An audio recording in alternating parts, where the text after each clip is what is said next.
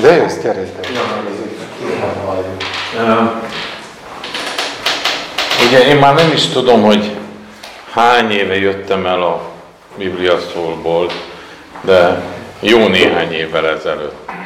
És akkor tele volt, volt, volt azért a szívembe harag bőven, és volt sok minden, hogy és utána sok mindenkivel beszélgettem, és elemezgettük a problémákat, és hát nem olyan régen fölhívott az egyik srác, a, Gá, a Glávics Barna, hogy eljönnék-e esetleg egy ősgyík találkozóra, mert hogy én is ősgyík vagyok. És hát mondtam, hogy igen, sőt, javaslom, a helyszínnek tegyük meg a világost.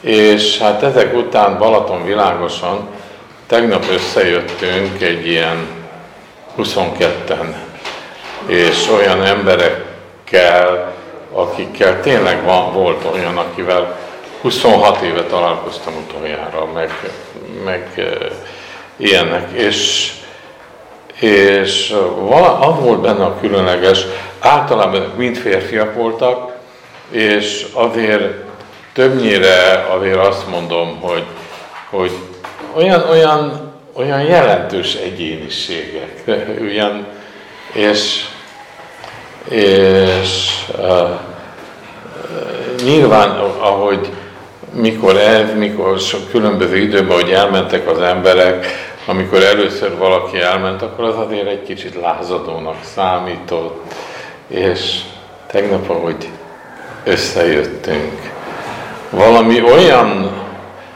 valami olyan különleges légkör volt ott, ami, ami azt mutatta meg, hogy valahol mennyire egyek vagyunk.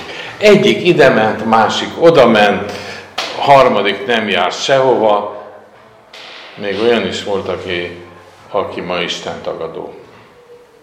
Még olyan is volt köztük. És tökéletes harmóniában voltunk. És itt beszélgetett két ember, ott három, és mindenki nagyon-nagyon jó volt, és azt mondta, hogy ez annyira kellett, ez annyira szükséges. A vicc az az volt, hogy, hogy, hogy még a, aki valamikor ugye azért elég jelentős vezető volt ott a, a Brian, hát valaki csinált egy fényképet és föltette a Facebookra. És erre meglátta, autóba ült és leszaladt. De tény, ez, ez tényleg egy olyan, hogy, hogy mert, mert ugye ezeket az embereket ők se látta, és, és tényleg ami talán egy ilyen icipici kis részlet, hogy, hogy hát hívtam az egyik srácot, általában nem én hívtam meg az embereket, de úgy, úgy én a Balázs Kornélt hívtam, meg, volt még egy pár, és akkor a, ugye a Kornélban is azért volt sok tüske, meg sok minden, és azért, és akkor mondta, hogy jaj, jövök. És az egyik srác, aki azt mondta, hogy én nem tudok jönni, mert egy családi rendezvény van. És akkor meglátta Kornél, nem, ma fölhív tegnap, hogy, illetve valamikor, hogy megláttam a Kornél nevét, azt mondja, és én valamikor olyan rosszul váltam el tőle, hogy azt mondja, egészen nem érdekel a családi rendezvény, csak meg akarom ölelni. és, és így ott volt. Szóval tényleg, tényleg így azon gondolkozom, nem tudom, hogy, hogy lesz-e egyszer majd egy ilyen ősgyik találkozó az itteni körből, és arra eljön olyan, aki valamin, valamikor megsértődött, vagy, vagy nem megfelelőnek találta, és, és hogy fog mosolyogni az akkori részen. De tényleg én így csak arra gondolok, hogy, hogy honnan ismerjük egymást. Hát, hogy van egy közös apukánk. Ugye? Sen, egyik őtöket sem ismerném különben. Hát őt esetleg, de, de más, de, de különben kiről tudnám, hogy kicsoda, ha nem volna egy közös mennyei apukánk. És hogy, hogy mennyire fontos az, hogy, hogy együtt tartsunk, és Isten együtt tart bennünket, akkor is, amikor éppen valamiért, valamikor másfelé vitt az utunk. Na, csak ennyit akartam mondani. Köszönöm.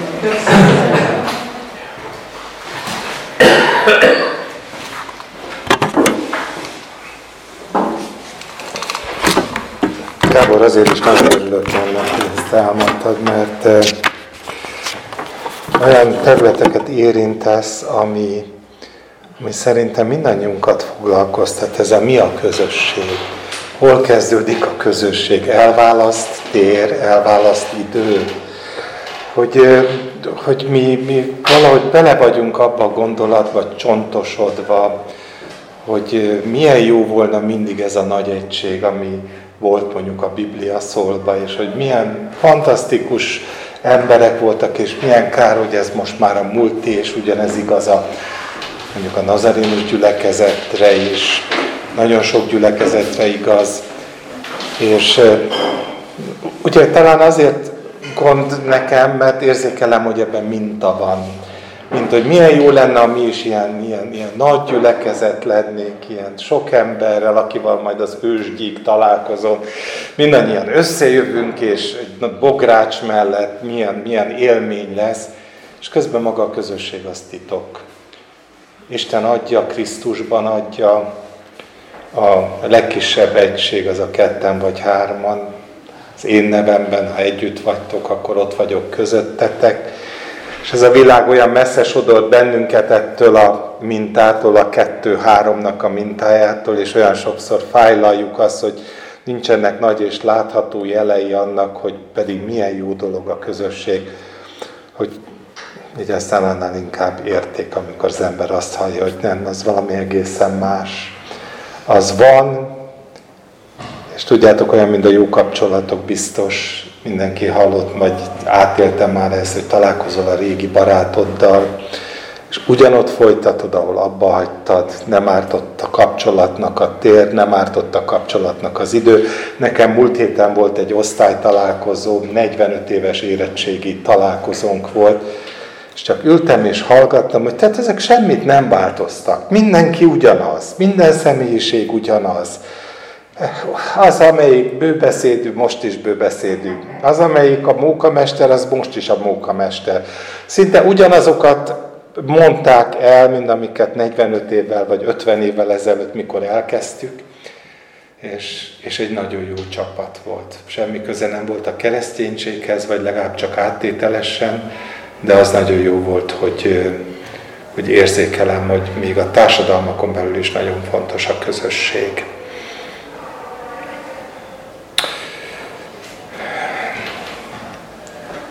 Ma is úgy jöttem, hogy fogalmam sem volt arról, hogy lesz -e egyáltalán a kettő-három közössége, és, és lehet, hogy ti ezt kevésbé érzitek, vagy értitek meg, és nyilván összefügg azzal, amit elébb mondtam, hogy ezért annyira szeretném, hogyha ha mindig mindannyian valahol interaktív módon tudnánk részt venni benne, mert akkor, akkor jobban átélerezzük mindannyian ennek a titkát.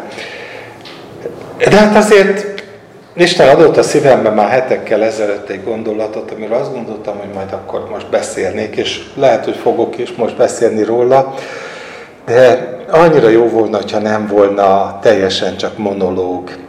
E, persze, nincs benne a kultúránkban, nem is azt kívánom, hogy szakítsatok meg és mondjatok közbe dolgokat, e, lehet, hogy rajtam múlik, sokkal rövidebben kéne, sokkal több példával. A Szilvi nekem a nagy segítőm ebben, aki mikor megosztom vele, hogy mikor szeret, miről szeretnék beszélni, akkor rögtön azt kezd, na és a gyakorlati példák, és a Zolinak nincsenek gyakorlati példái. Elég, mert én nem élek benne a forgatagban, nem járok be Pestre, sehova nem járok be, ott ülök az íróasztalom mögött, és a maximum az interneten keresztül, amit látok. Tehát előre elnézést kérek, de fontos az, amiről szeretnék beszélni.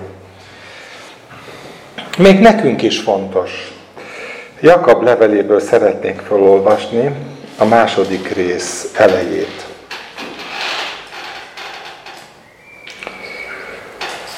Második rész Jakab levél. Testvéreim, amikor a dicsőséges Urunkba, Jézus Krisztusba vetett hitetek szerint éltek, ne legyetek személyválogatók, és ez volna a gondolat, a ne legyetek személyválogatók. Mert ha belép hozzátok a gyülekezetbe fényes ruhában egy aranygyűrűs férfi, és ugyanakkor egy szegény is belép kopott ruhában, és ti arra figyeltek, aki a fényes ruhát viseli, sőt ezt mondjátok neki, te ülj ide kényelmesen, a szegényhez pedig így szóltok, te állj oda, vagy ülj le ide a zsámolyomhoz, nem kerültetek-e ellentmondásba önmagatokkal, és nem lettetek-e gonosz szándékú bírákká. Figyeljetek csak ide, szeretett testvéreim, vajon nem Isten választotta ki azokat, akik a világ szemében szegények, hogy hitben gazdagok legyenek és örököljék azt az országot, amelyet Isten az őt szeretőknek ígér. De ti megszégyenítettétek a szegényt. Vajon nem a gazdagok hatalmaskodnak-e rajtatok? Nem ők hurcolnak-e titeket törvény elé? Nem ők káromolják ki azt a szép nevet, amelyről titeket elnevezte? Ha ellenben betöltitek a királyi törvényt az írás szerint, szerest fele barátodat, mint magadat, helyesen cselekedtek.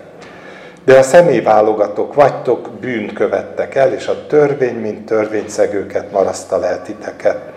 Mert aki valamennyi törvényt megtartja, de akár csak egy ellen is véd, az valamennyi ellen védkezik. Mert aki ezt mondta, ne paráználkodj, azt is mondta, ne őj.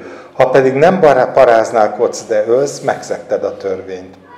Úgy beszéljetek és úgy cselekedjetek, mint akiket a szabadság törvénye ítél meg.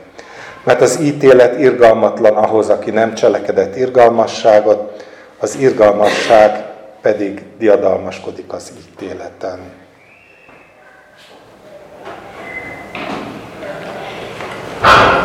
Imádkozzunk!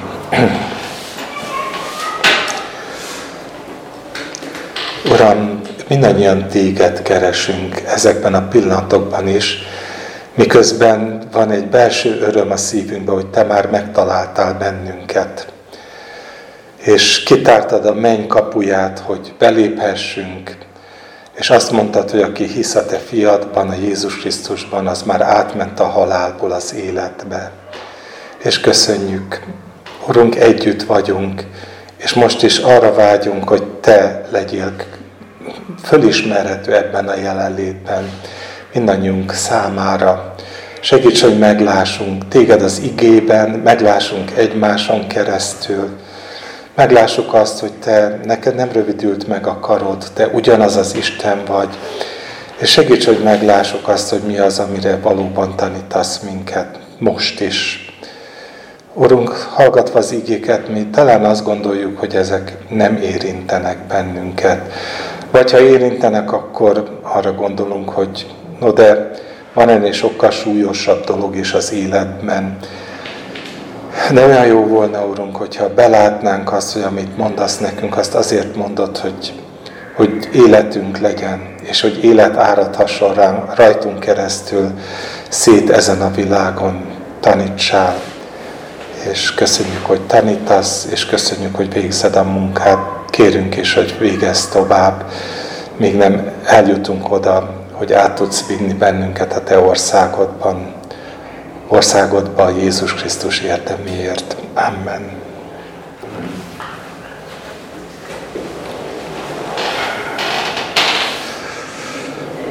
Legtöbben tudjátok, hogy az elmúlt hónapokat az én életemből meglehetősen kitöltötte egy zenei programra való készülődés. Aki nem tudná, de szerintem mindenki tudja, szeretnénk egy következő zenei CD-nek az anyagát összeállítani, és utána pedig fölvenni ezt a CD-t, ami elsősorban Isten dicsőségéről fog szólni a kezdetektől a végig. Ez rengeteg munka volt, először el kellett készíteni az összes zenekari feldolgozását, az egyébként akár ismert énekeknek is, mint amit most a Tánya kérdezett a harmadik ének, meg a 250 ének, és miután elkészültem vele, utána indult el a munkának a kicsit nehezebb része, mert az már nem csak engem érintett, személyekről szólt.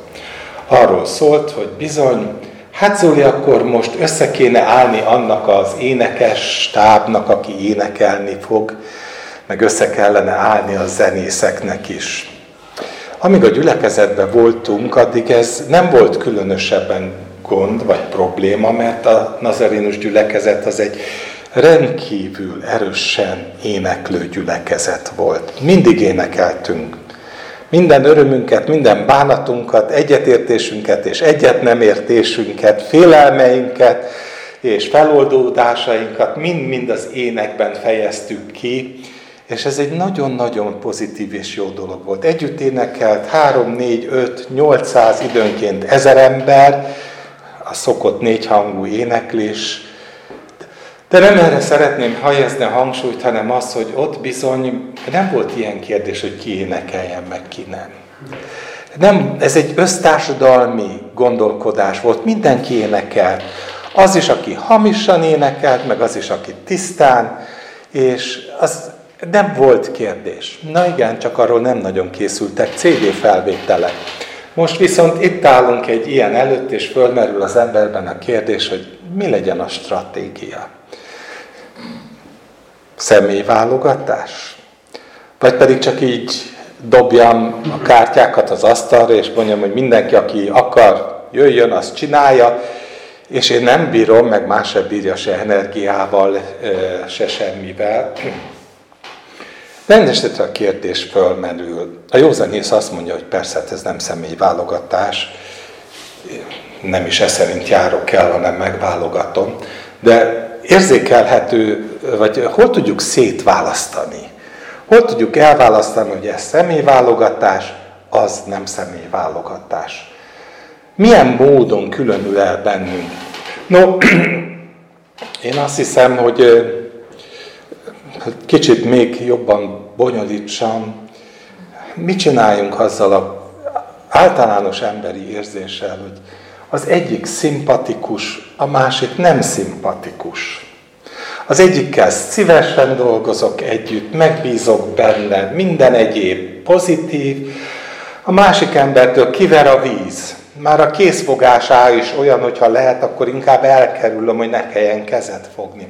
Ismeritek az érzést. És akkor jön egy-egy ilyen idézet, mint amikor olvassuk a Jakabot, és, és szembenézünk, és azt gondoljuk, hogy hú, mint ahogy a Jutka gondolta erről a magvetőről, hogy na most tükörben nézek, és jaj nekem. Mert hogyha úgy akarnám értelmezni, hogy ez mind-mind valami súlyos vád ellenem, hogy én személy válogató vagyok, mert nem elég szimpatikus X vagy Y, hát akkor bizony, bizony jaj nekem. Van-e ezekre feloldás? Érdekes, Jézusnak se volt mindenki szimpatikus. Pedig mi azt gondolnánk axioma szinten, hogy szimpatikus volt. Nem. Jézus határozottan szembeszállt a farizeusokkal, határozott volt, amikor bement a templomba és fölborogatta. Na, ez még valaki jön.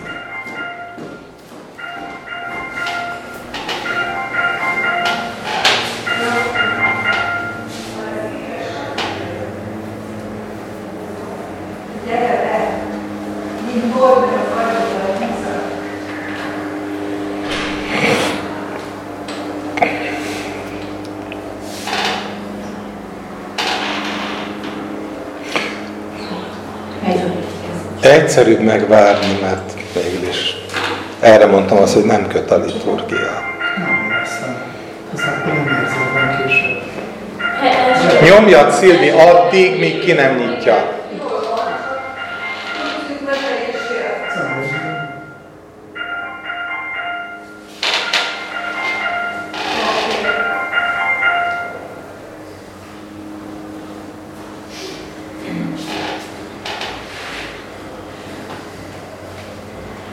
Na, jó van.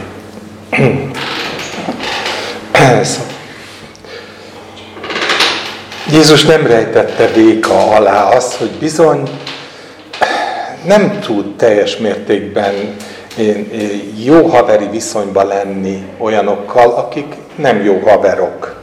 Fölborogatja a pénzár, pénzváltóknak az asztalát, a galambárusoknak az asztalát. Szia! Gyere! De jó, hogy látunk. Éppen elkezdtem egy olyan témát, ami időnként azért félek, hogy lehet, hogy senki, mert mindenki szent, csak én küzdök gondokkal, de hát ha nem személyválogatás kérdését kezdtem el mondani, és az, hogy bizony e, olyan, olyan mindennapi kérdéseket vett föl a mi életünkbe, mint sem, hogy hát mennyire személyválogatás mondjuk egy zenei CD készítésénél megválogatni azt, hogy ki énekel. Mennyire személyválogatás az, hogyha ha nem mindenki szimpatikus. No és Jézusnak sem volt mindenki szimpatikus, bizony nagyon határozottan föl tudott lépni olyanok ellen, akik, akik rosszul csinálták, amit csináltak. De valahol mégis mi Jézusban megvolt ez a nagyon különös dolog, ami bennünk nincs, hogy ő nagyon jól külön tudta választani az embert és az embernek a cselekedeteit. Nem változtat, tehát ő kiűzte a galambárusokat, vagy fölborította meg a pénzváltókat, de ez nem változtat azon a tényen, hogy úgy szerette a világot, hogy meghalt értük. És ez az igazi ismérve. Úgy szerette a farizeusokat, és sőt, azt mondta a népnek, hogy amit mondanak, azt megtartsátok, mert nem rosszakat mondanak, csak éppen ne úgy éljetek, mint ők. Ne az legyen a szíveteknek a motiváció, hogy be kell hajtani a törvényt. Ne ítéljétek meg a másikat, ahogyan ők megítélik a többieket, amikor úgy látják, hogy nem kellően kóser az, ahogyan élnek. És valahol itt kezd el tisztulni az, hogy mi is a különbség a személyválogatás és a nem személyválogatás között. A személyválogatás valamilyen formában mindig ítélethez kapcsolódik, de legalábbis előítélethez kapcsolódik. Úgy gondoljuk, hogy ő alkalmatlan, rossz, nem bízok meg benne, nem szeretem, vagy nem szimpatizálok vele, a másikkal viszont annál inkább. És ebben persze nagyon gyakran úgy, hogy a Jakab levelében olvastuk, olyan nagyon egyszerű társadalmi problémák vannak, hogy az egyik fekete, a másik fehér, az egyik gazdag, a másik szegény, az egyik jól öltözött, a másik, ahogy Jakab elmondja, inkább koldusnak minősíthető. És ez nagyon gyakran meghatározza a viselkedésünket, és ebben a nagyon fekete-fehér palettában embereket belakunk a jó, az őt befogadjuk skatujába, és aztán pedig be, a másik skatujába belekerülnek azok, akiket inkább kirekeztünk. Sőt, hát szerintem teológiát is gyártott már a kereszténység ezekből. Hadd olvasok föl először két olyan verszakot, amelyik igazolni látja, hogy miért nem vállalok közösséget valakikkel, és utána valamit, amit viszont Jézus mond. Pál ilyeneket mond, hogy sem paráznák, sem bálványimádók, sem házasságtörők, sem bujálkodók, sem fajtalankodók, sem tolvajok, sem nyerészkedők, sem részegesek, sem szitkozódók, sem rablók nem fogják örökölni az Isten országát. Érthető? Érthető. A kérdés az sokkal inkább az, hogy rám bízta az Isten, hogy én ezt megítéljem. És rám bízta az Isten, hogy ezek alapján döntsem el, hogy közösség, megszavazom neki a bizalmat arra, hogy Isten olyan teremtmény, akiért meghalt a Krisztus, vagy egyből berakom a elkárhozik kategóriába. Vagy itt van a jelenések könyve, ugye a legvége, ahol már az van, hogy de kint maradnak, tehát kint maradnak. Véglegesen, örökre az ebek, a varázslók, a paráznák és a gyilkosok, a bálványimádók és mindaz, aki szereti és szólja a hazugságot. Én azt hiszem, hogy jó néhány ilyen igét föl tudnánk sorolni annak a igazolására, hogy mi miért rakunk embereket skatujába, és miért nem áldozunk beléjük több energiát, miért nem karoljuk föl, vagy miért nem e, e, egyenlő partnerként kezelünk embereket, hanem sokkal inkább olyan bűnösökként kezelünk, ahogyan a farizeusok kezelték a pornépet. Na most mit mond erre Jézus? Egy ilyen körülmény, egy ilyen háttér mellett azt mondja nekik, hogy bizony mondom nektek, a vámszedők és a parázna nők megelőznek titeket az Isten országában. Ami az embernél lehetetlen, az az Istennél lehetséges. A mi végleges katujáink semmiféleképpen nem tükrözik az Istennek a gondolatát az emberről. Mi egy adott időpillanat metszetét látjuk mindenkinek az életében. Lebukik, mint tolvaj, de nem tudom mi. Kiderül róla, hogy megcsalta a feleségét, vagy a férjét, vagy teljesen mindegy. És, és persze föntartjuk azt, hogy hát Isten működik az életében, de azért, azért teljesen előítéletmentesen megadni a második esélyt, meg a harmadik esélyt, meg a sokadik esélyt az embereknek, hát én azt gondolom, hogy nem annyira jellemző ránk. És közben észre se vesszük, hogy miközben ezt tesszük, olyan laza eleganciával átlépünk a történelmen. Azért gondoljátok bele, mi most nagyon oda vagyunk azért, hogy meg kell evangélizálni az egész világot, mert, mert tarthatatlan, hogy elvész az emberiség, miközben mi masírozunk a menny felé. Hát nem azért hívott el minket, hogy menjetek el az Isten, menjetek el és tegyétek eh, eh, a, a, a, az egész világot tanítványa, és égünk, égünk és teszünk dolgokat, hogy mindezt betöltsük, és észre se veszük, hogy ez is a személyválogatásnak egy bizonyos formája. Nem hiszünk az Istenben, nem hiszük azt, hogy Isten az, aki gondoskodik az ő országának az építéséről, e, pedig olyan sokszor beszélünk róla, magunk között is gyakran beszélünk róla, hogy ő az, aki építi a gyülekezetet, és nem a mi buzgalmunk, erőfeszítésünk, célorientált e, magatartásunk és a hozzárendelt muníció az, amitől Isten országa gyarapodik, hanem az, hogy ő építi az országot. És bármilyen különös ő ezt tette, és tenni fogja, a múltban is, meg a jövőben is. Elteltek úgy évezredek, hogy senki nem hallott Jézus Krisztusról. Teljes népcsoportok, földrészek élték le a történelem nagy részét anélkül, hogy nekik ez a név, hogy Jézus Krisztus bármit is mondott volna. És már akkor fölmerült az akkori hívőkben, hogy hát akkor most, akkor most mi van? És Pál elmondja, hogy Isten igazságos Isten. Isten ítélete, ahogyan ő ítél, az nem olyan, mint a miénk, akik, hogyha egy történelmi metszetet látunk, akkor azt rögtön elrakjuk valahova, hanem az Isten az egy olyan Isten, aki mindenkit megítél, az szerint, amit a testben cselekedett, majd ott a nagyfehér trónus előtt, a, aki a lelkiismerete törvénye szerint élte le valahol, mit tudom én, Pápua új Gineában az életét az 1600-as években, mindenfajta Jézus ismeret nélkül, azt Isten e szerint fogja megítélni, hogy mi volt, ahogy mentegeti, vagy éppen védi az a lelkiismeret, amit minden emberbe ott hagyott.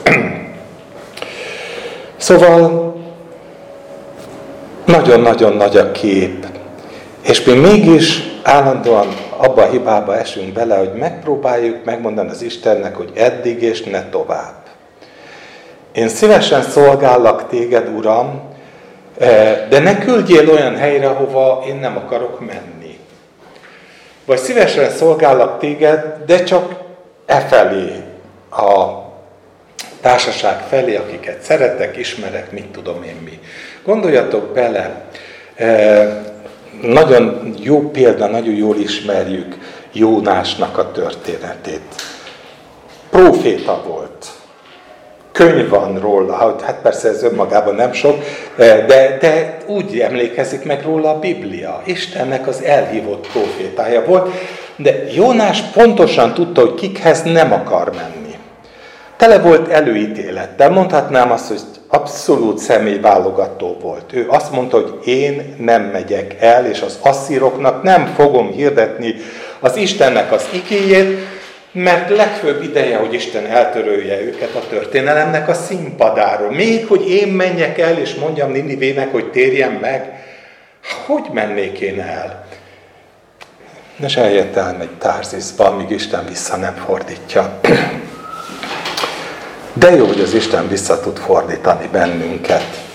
Olyankor is, amikor mi hát igen erősen eh, megmondanánk az Istennek, hogy hova, hova, hova küldjön és hova ne.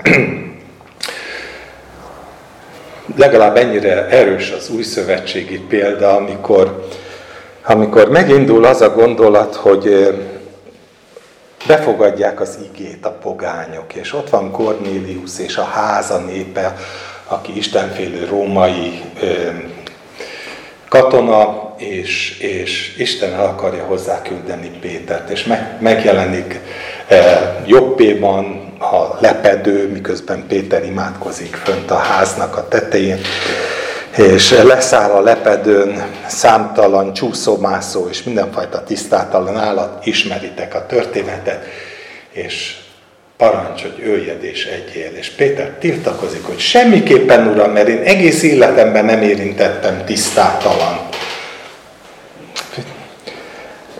Érzékeled, hogy, hogy mennyire nemes gondolat, nem érintettem tisztátalant. És ez még nekünk keresztényeknek is példamutató arról, hogy hát nem sokszor ezért túljuk el magunktól a feladatot, amit az Isten az elénkbe hoz, mert Uram, én semmiképpen nem érintem a tisztátalant. Majd, ha előbb megtér, majd utána közösséget vállalok vele, de hogy én menjek el, és én hirdessem neki a megtérést, no, azt azért talán mégsem.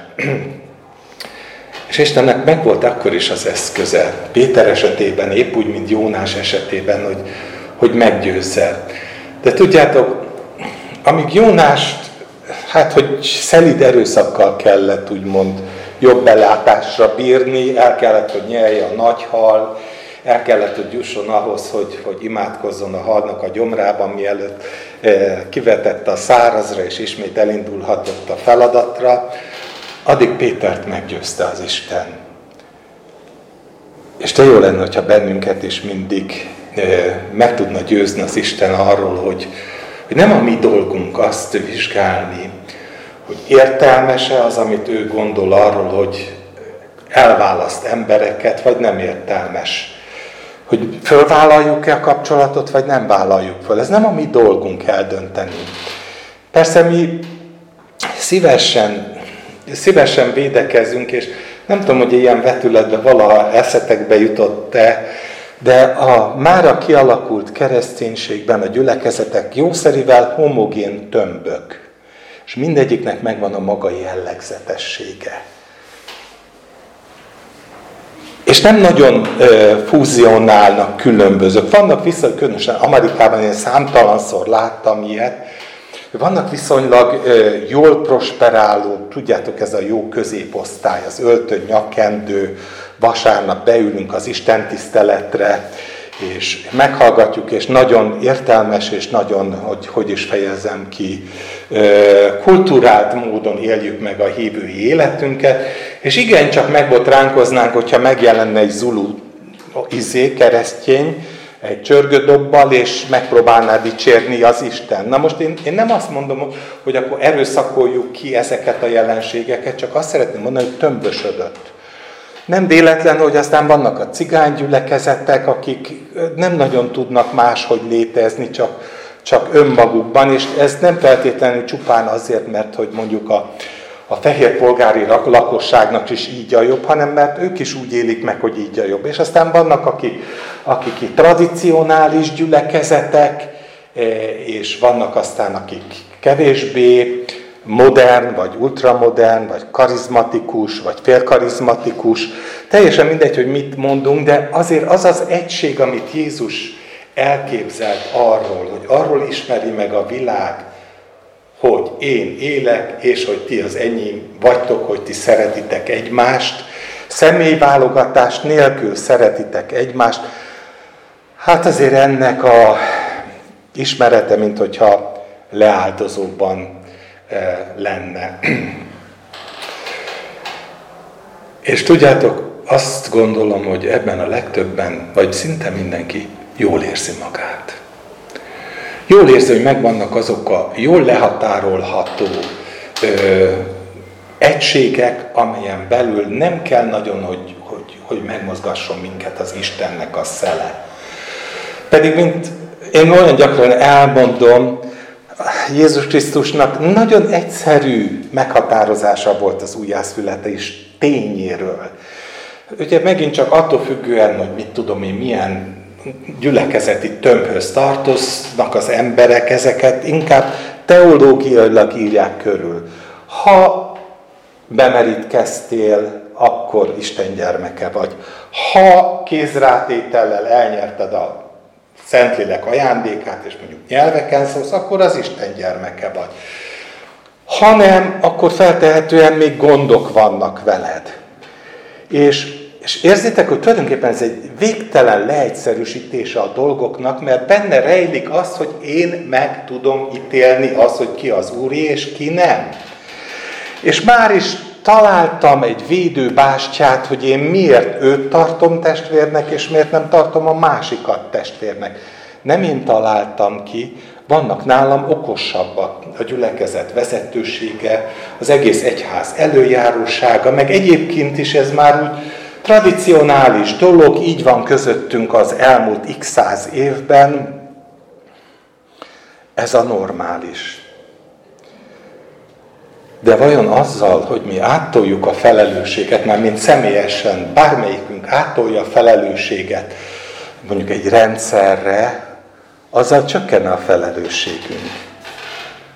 Hogyha én azt mondom, hogy ö, hát sajnál, sajnálom, én egyébként szabad a szívem XY irányába, de hát én egy olyan közösségben élek, ahol, ahol ő, ő, ő neki semmi helye nincsen akkor vajon ezzel bárkit fölmentek, legkevésbé fölmentem-e magamat? Föl tudom -e ettől menteni magamat? És noha én ezeket inkább egyszerű tényekként szeretném leírni, de akkor, amikor beszélek, arról, hogy mi az, hogy személyválogatás, hol vannak a határok, akkor csupán azt szerettem volna mondani ezzel, hogy olyan elképesztően erős mélyen belénk gyökerezett előítéletektől kellene megszabadulni, amit leginkább az nem tesz, az tesz lehetetlenni, hogy rendszerekben élünk. És a rendszerek elmondják nekünk még a közösségvállalás korlátait is. Föltehetitek a kérdést, hogy Zoli, akkor most gyeplőt a lovak közé, és akkor most keblemre testvér, és, és mindenki testvér, akit csak meglátok, és aki az Úr nevét vallja, az most, most nekem Ilyen nagy kebellel mindenkit magamhoz kéne szorítanom? És azt mondanám, hogy Isten őriz, ezt nem tanítja a Biblia. De azt viszont tanítja, hogy a visszatérés, hangsúlyozom, a visszatérés ahhoz az úthoz, amit a római levél tanul, tanít, hogy változzatok el a ti elmétek megújulása által, hogy felismerhessétek, hogy mi az Istennek abban jó, kedves és tökéletes akarata, az ott kezdődik, hogy én személyesen elfogadom azt, amit Jézus az újjászületésről mond. És Jézus Nikodémusnak azt a nagyon-nagyon-nagyon alapvető mondatot mondja, hogy nézd Nikodémus, nem értheted az Isten dolgait. Amikor megkérdezi, Nikodémus elmegy hozzá, és felütése az körülbelül az, hogy Mester, tudjuk, hogy az Istentől jöttél, mert senki nem teheti azokat a dolgokat, amiket te teszel, ha csak nem az Isten van vele, akkor ott van egy befejezetlen mondat, hogy akkor most, akkor most Uram, ezt hogyan kell elképzelnünk? Hogy van az, hogy te ekkora hatalmas dolgokat teszel, és mondjuk nincsen masterképzésről, diplomár, teológiában, vagy bármiről. Hogy van az Uram, hogy látjuk azt, hogy nem vagy bevett ebben a társadalomban, és közben amiket csinálsz, az pedig azt tükrözi, hogy übereled mindazt, amiben én társadalom egyszerű tagjaként, vagy éppen nem egyszerű, de tagjaként élek. És Jézus első és természetes válasza az, hogy Nikodémus, újjá kell születned. Na bum, mondja Nikodémus, oké, okay. hogyan? És már is elmegy az vizsgálódása, hogyan irányba, a hogyan, hogy mehet be az anyja méhébe másodszor, hogy szülhet, születhet újból.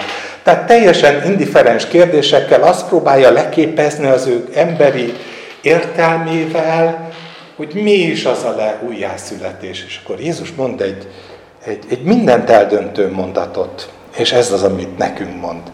Hogy a szél fúj, annak zúgását hallod, de nem tudod, hogy honnan jő, és nem tudod, hogy hová megy. Így van mindenki, aki a lélektől született. No hát, szerintem, ha csak ezt az egy mondatot ma a kereszténység jobban a szívére venni, ahelyett, hogy cselekvési programokat határozna meg, és a hogyanokkal tarkítaná, hogyan tudjuk megevangélizálni a világot. Hogy tudjuk elérni, mert ma ez bármennyire különös, nem ismeretlen gondolat, hogy hogyan tudjuk elérni, hogy tele legyen a mennyország. Mint hogyha az engem, az én vállamat terhelni, hogy a, ha én nem buzgok ezerrel, és nem követem azokat az egyházi, vagy akármilyen módszertani eh, javaslatokat, ami mentén majd a mennyországba úgy megyek be, hogy Uram, híme, hoztam, látod? Hoztam, nem mondom, hogy nincs egy kév a vállamon, mert roskadozok a rengeteg kévétől. Ő is, ő is, ő is, ő is. Hát itt a fele az én termésem elképesztően hangzik, de sajnos ez sokkal erősebb motiváció ma, mint sem szeretne az Urat teljes szívből, teljes lélekből, teljes erőből, azért, mert ő az Isten. És hallgatni rá, mert ő az egyedüli, aki meg tudja mondani, hogy mi a jó és mi a rossz, ő az egyedüli, aki meg tudja nekünk azt mondani, hogy skatuják helyett mit kéne csinálnunk. A szél fúj tagadhatatlan. Isten országa megy előre. Az megy, megállíthatatlanul, és azt mondja Krisztus, hogy annak hallhattod az ugását, de ne akard leképezni honnan jön és hová megy kérdést. Ne akarj ötletet adni az Úrnak arról, hogy Uram, szerintem itt kezdett fújni, és oda akarod fújni, és én majd, én majd a kettő közötti végtelent kitöltöm a magam erőfeszítéseivel hanem azt mondja az ige, hogy figyelj, egy dolgot tudsz tenni, állj be a szélirányba. Engedd, hogy Isten lelke, vagy az Isten szele, némileg képi kifejezése elragadjon. Hogy tedd, amit tenned kell. Amikor Filepet elragadja az Istennek a szele, miután hirdette az igét Samáriában, és egy nagyon sikeres munkát végzett Filip, és lejönnek az apostolok, és befejezik a munkát, és Filip az a, nem tudom mennyire érzitek, hát egy, egy sikeres evangelizátornak, eh, hát azért nem kis dolog az, hogy nem ő fejezi be a munkát, nem ő aratja le a babérokat, hanem hm, tudja, hogy nekem eddig tartott a feladatom, majd a többiek eh, végzik a munkát, és őt Isten szele elragadja, és találtatott a járatlan úton, ahol találkozik egy random pasival, ugye ez a szerecsen eh, komornyikkal, szó sincs a szimpátia, nem szimpátia kérdésről, ismerem, nem ismerem, megérdemli, nem érdemli meg, egyébként is fekete, hanem egyszerűen megy, hirdeti neki az evangéliumot, és megkeresztelkedik. És a következő mondat, hogy Isten szele megint elragadja, és találtaték az útusban. Nem egyszer mondom el ezeket, és különböző szövegkörnyezetben, de, de azért teszem ezt, mert, mert annyira szeretném, hogyha túlnőve azokon a korlátokon, amit szerintem mindannyian valahol anyatejjel szívtunk magunkba, és azok leginkább szervezeti korlátok. Vagy ha nem is anyatejjel, de a megtérésünk pillanatában valamilyen szervezetbe betagozva éltünk meg, hogy meglássuk, hogy egy módon tudunk visszatérni, a, az, vagy én így látom, az eredeti úthoz, az az, hogyha ha, ha kis Sámueli magatartás jellemez bennünket, a szólj Uram, hallja a te szolgád. És elmondjuk egymás között is, és számtalan szor, hogy, hogy bizony, na, Hát ez az öregedés, nem tudom, mit mondunk el számtalanszor egymásnak, de majd eszembe fog jutni. Na, oké. Okay. Visszatérek ahhoz a kérdéshez, hogy na akkor most mi legyen a válogatók, nem válogatók kérdéssel.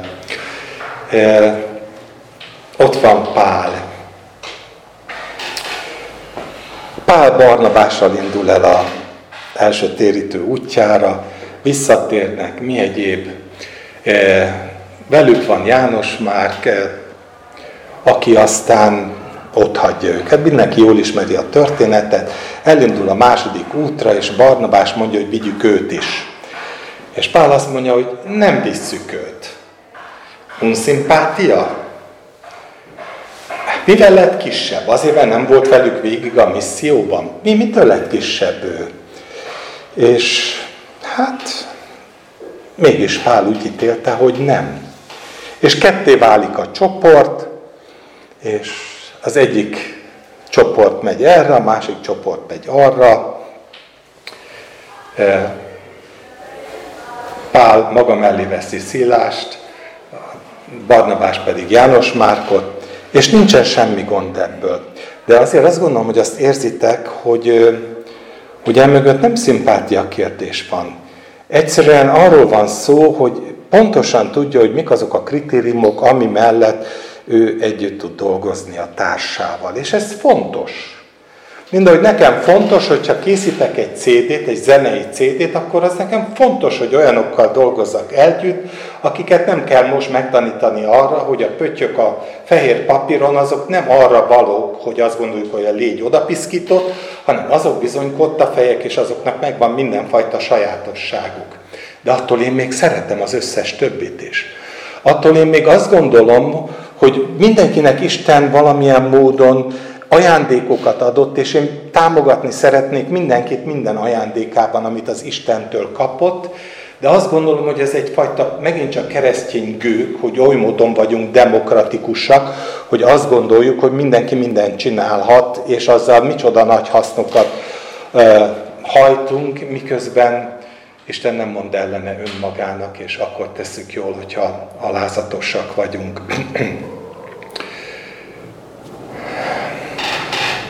Mondok még két példát. Gyülekezeti kultúránkat, struktúránkat nagyon meghatározza a társadalom, amiben élünk. Szimpatikus, nem szimpatikus? Hadd mondjam Jézust.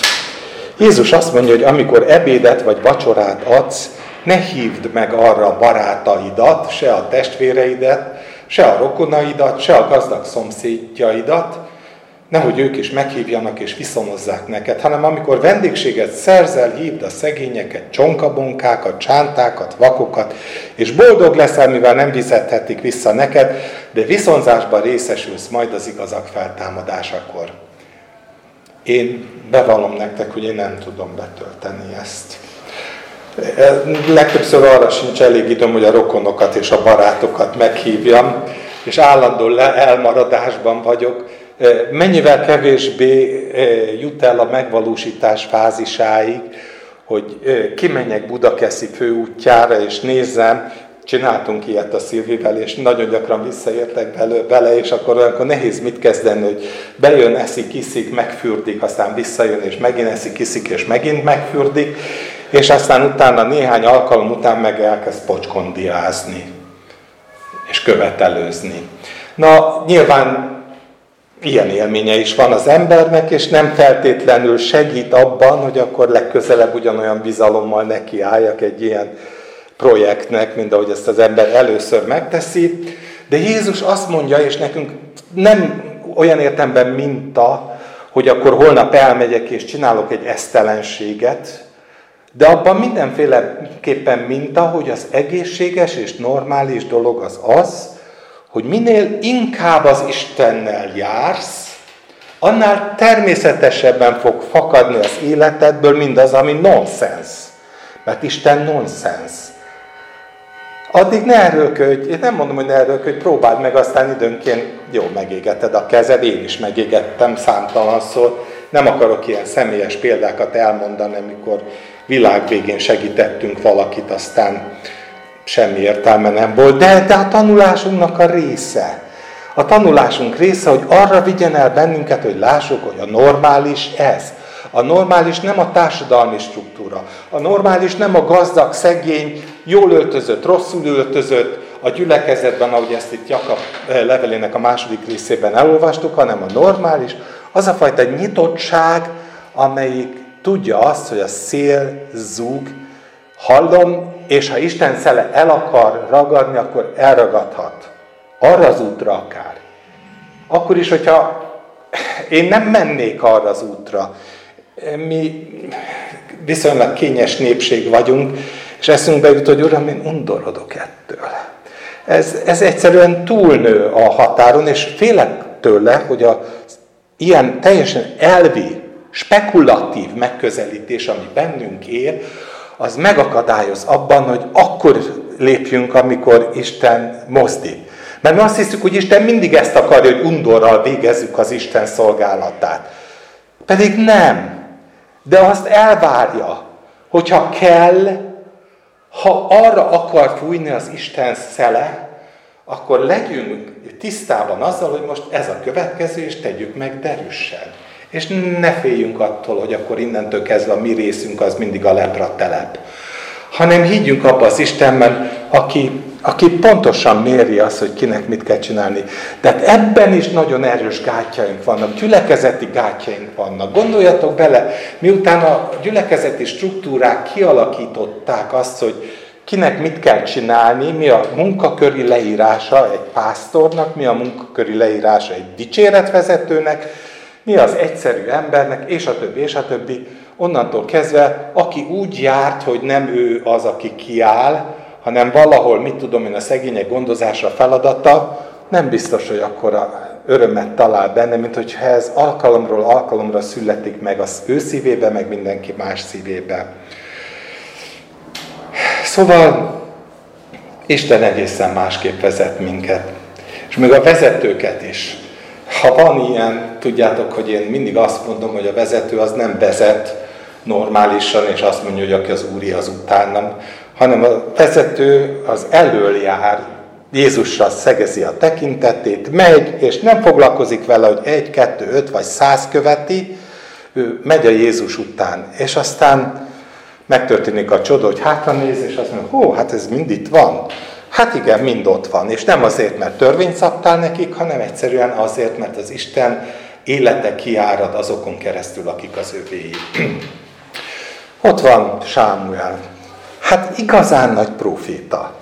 És, és amikor a nép királyt kíván, akkor Sámuel megpróbál a lehető legjobban dönteni. És ha már Isai házának a fiai közül kell választani, akkor elmegy, és jól ismeritek a történetet, fölvonul előtte a hét királyfi, még csak hat, fölvonul, és mindegyik azon, na ő lesz, az, na ő lesz, az, na ő lesz. Hát mindegyik klassz. Ez egyik ezért, a másik azért, a már harmadik azért. És, és akkor hangzik el ez az örök tanúság, hogy azt mondja Isten, hogy ő nem azt nézi, ami kívül van, hanem azt, ami belül van, és akkor megkérdezi, hogy van-e még valami fiad, és még az is is egy kicsit ilyen lekezd rá, van még egy, na de hát ő az csak olyan kis istáló fiú, kint van a pásztorként, ott valahol a mezőn, és hát hivas be is, és ő a Dávid. És ő lesz a legnagyobb. És érzékeljük az ellenpontozást nyilván a, e között a történet és a, a Jakab levél között, hogy mennyire más az, amikor Isten választ. És Isten jól választ, és úgy van, ahogy mondja, hogy a, a nemteleneket, a lenézetteket, a szolgasorba taszítottakat választja az Isten, és nem pedig azokat, akiknek mit tudom én milyen masterük van arról, hogy ők pedig ismerik az Istent.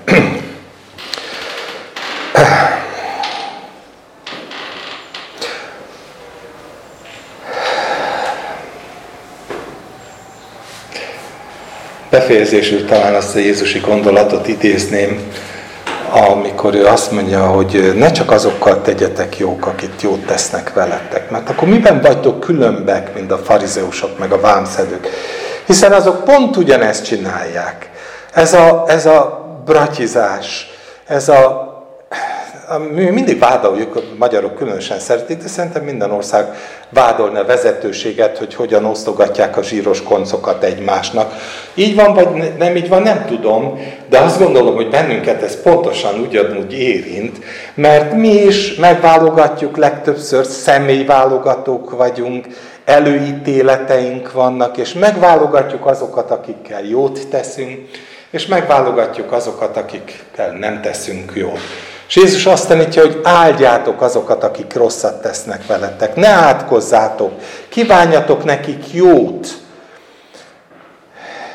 Megint azt mondom, hogy lehet kétfajta módon ezt megtenni.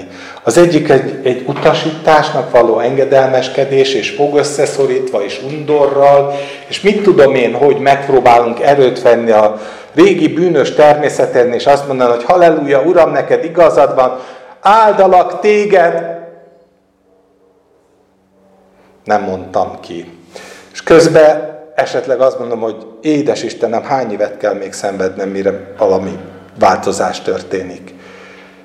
És Jézus nem azt mondja, hanem áldjátok, mert akkor fog változás történni, amikor azzal, hogy a ti magatartásotok olyanná válik, amiben engem kérdeztek, és elkezditek azt tenni, amit én mondok nektek, akkor lesz jogosultságotok arra, hogy elmenjetek, elmenjetek és hirdessétek az evangéliumot, akár neki is. X-nek, Y-nak és Z-nek. A személyválogatásnak nem az az igazi problémája, hogyha, nem, hogyha személyválogató vagyok, akkor fülön csíp az Isten és jól megbüntet, hanem az az igazi problémája mindenfajta személyválogatásnak, hogy mi magunk alkalmatlanokká válunk arra, hogy Isten elküldjön bennünket. Mert korlátokat szabtunk neki, mert azt mondtuk, hogy Uram, ettől eddig küldhetsz, innentől nem, küld, nem küldhetsz. Küldjél valaki mást. Értitek? És hogyha ez az alapmagatartás, akkor mitől gondoljuk, hogy meg fog változni a világ? Mitől gondoljuk, hogy a világ fölismeri azt, hogy Krisztus Istennek az elküldött fia? Hogyha sokszor tényleg a keresztények még saját berkeiken belül sem tudják szeretni és elfogadni egymást, akkor vajon milyen reményünk van? Az, hogy közben tele vagyunk jótékonysági koncertekkel, meg mindenfajta uh, activity-vel, keresztény activity-vel, hogy ezzel leplezzük azt, hogy közben pedig nem szeretjük, nem tiszteljük a testvérünket, és, és, és személyválogatók vagyunk. Nyilván nem működik. Úgyhogy tényleg csak kívánom, hogy miközben természetes, hogy bizonyos feladatkörökre azok lesznek a támogatók, akik valamihez értenek, legyünk mindig tisztában azzal, hogy ez nem azért történik, mert ők jobbak vagy rosszabbak, hanem mert ők azok, akik valamilyen formában egy-egy feladatkörnek az ellátását az adott pillanatban el tudják látni, de arra sincsen garancia, hogy a legközelebbi pillanatban is ők lennének. Ez nem születési előjog. A szolgálat soha nem születési előjog. Soha nem egy megbízás, ami örökérvényre szól. Isten gyülekezetében őket elválasztották erre a szolgálatra. És ha már rég nem alkalmasak, akkor is ők szolgálnak. A szolgálat az mindig azt az friss és eleven megközelítést igényli, amire a azt tanuljuk, hogy a Filippi levélből, hogy Isten az, aki előre elkészíti azokat a cselekedeteket, amire ben járnunk kell, most ebben a pillanatban előkészíti, holnap is előkészíti, és semmi garancia, hogy a holnapi előkészített feladatom az koherens módon csatlakozik a maihoz. Nem biztos, hogy nem, de az sem biztos, hogy igen. És ez így megy az élet minden percében, azért, hogy egyszer sem mondhassuk azt, hogy ó, Uram, én már tudom, önjáró vagyok. Megmondhatod, hogy mit kell tenni, a pásztor is kijelölt, hogy neked ez a feladatod, innentől csinálom, csinálom, csinálom, csinálom, és remélem, hogy ettől gazdagodik az Isten országa, és te is elégedett leszel velem. Persze, tudjátok jól, én időnként karikatúrát e, rajzolok a saját nyomorúságunkból, de az ige az mindig egy tükör, és mindig azt tartja, hogy előkészíti, amiket járnunk kell, és ő az, aki adja az erőt a megértéshez és a végrehajtáshoz. Ehhez kell az átformálódott gondolkodás, az elmének a megújulása, hogy megértsük, hogy mi az Istennek a pillanatnyilag nekünk kiadott akarata, és hogy végrehajtsuk, és hogy így járjuk ebben a kvázi abszolút bizonytalan szélzúgásban az életünket, aminek az egyetlen biztos pontja az, hogy bízok abban az Istenben, aki tudja pontosan, hogy hogyan szeretne integrálni ebben a pillanatban engem az ő munkájába, és a többit meg ráhagyom. És akkor nem kell aggódnom, hogy ha én nem güzülök, akkor nem telik be a mennyország, hanem csak azt kell tennem, amire elhívott az Isten most. És a többit pedig bizalommal ő vállaira helyezni, minden gondotokat ő rá vessétek, mert ő néki gondja van rátok. Amen. Fejezzük be imával. Urunk, Te adhatod a megértést. Mi botladozunk a szavak között. Én is, aki beszélek, és azt gondolom, hogy a hallgató is, aki hallgatja. A kettő közötti átjárás nem az intellektus teremti meg, hanem a te szent lelked, amit köszönünk neked. Köszönünk, hogy a kibonthatatlan dolgokat is bevésed a szívünkbe, és hogy azt ígéred, hogy ez csak növekedni fog, hiszen ha eléd jutunk, akkor majd olyan dolgokat látunk, hallunk, amiket a mai emberi szem még sosem látott, a föl soha nem hallott, és az értelem, még az átformált értelem sem tud befogadni. Úgyhogy most annyit kérnénk zárásként, hogy tartsd meg közöttünk a szeretetet és a Te irántat érzett szeretetet. Segítsél, hogy azon a szinten, ahol éppen tartunk, átadhassuk a mindennapok cselekvési tervét neked, kicsit közelebb kerüljünk ahhoz, hogy mit jelent újjászületett emberként, beállni abba a sodrásba, ami el akar ragadni bennünket pillanatról pillanatra, és ami önmagában igazolja azt, hogy értelmes a létünk. Köszönjük ezt neked, és a többit rád bízzuk, a gyümölcstermés a tied, nem a miénk, a munka a tied, a miénk egyedül a bizalom, hogy szeressünk, tiszteljünk, imádjunk téged, és meglássa az világ a köztünk uralkodó szereteten keresztül azt, hogy te vagy, ez létezel, és megtérésre jusson. Add, hogy így legyen, a te kegyelmedből a Jézus Krisztus érdeméért. Amen.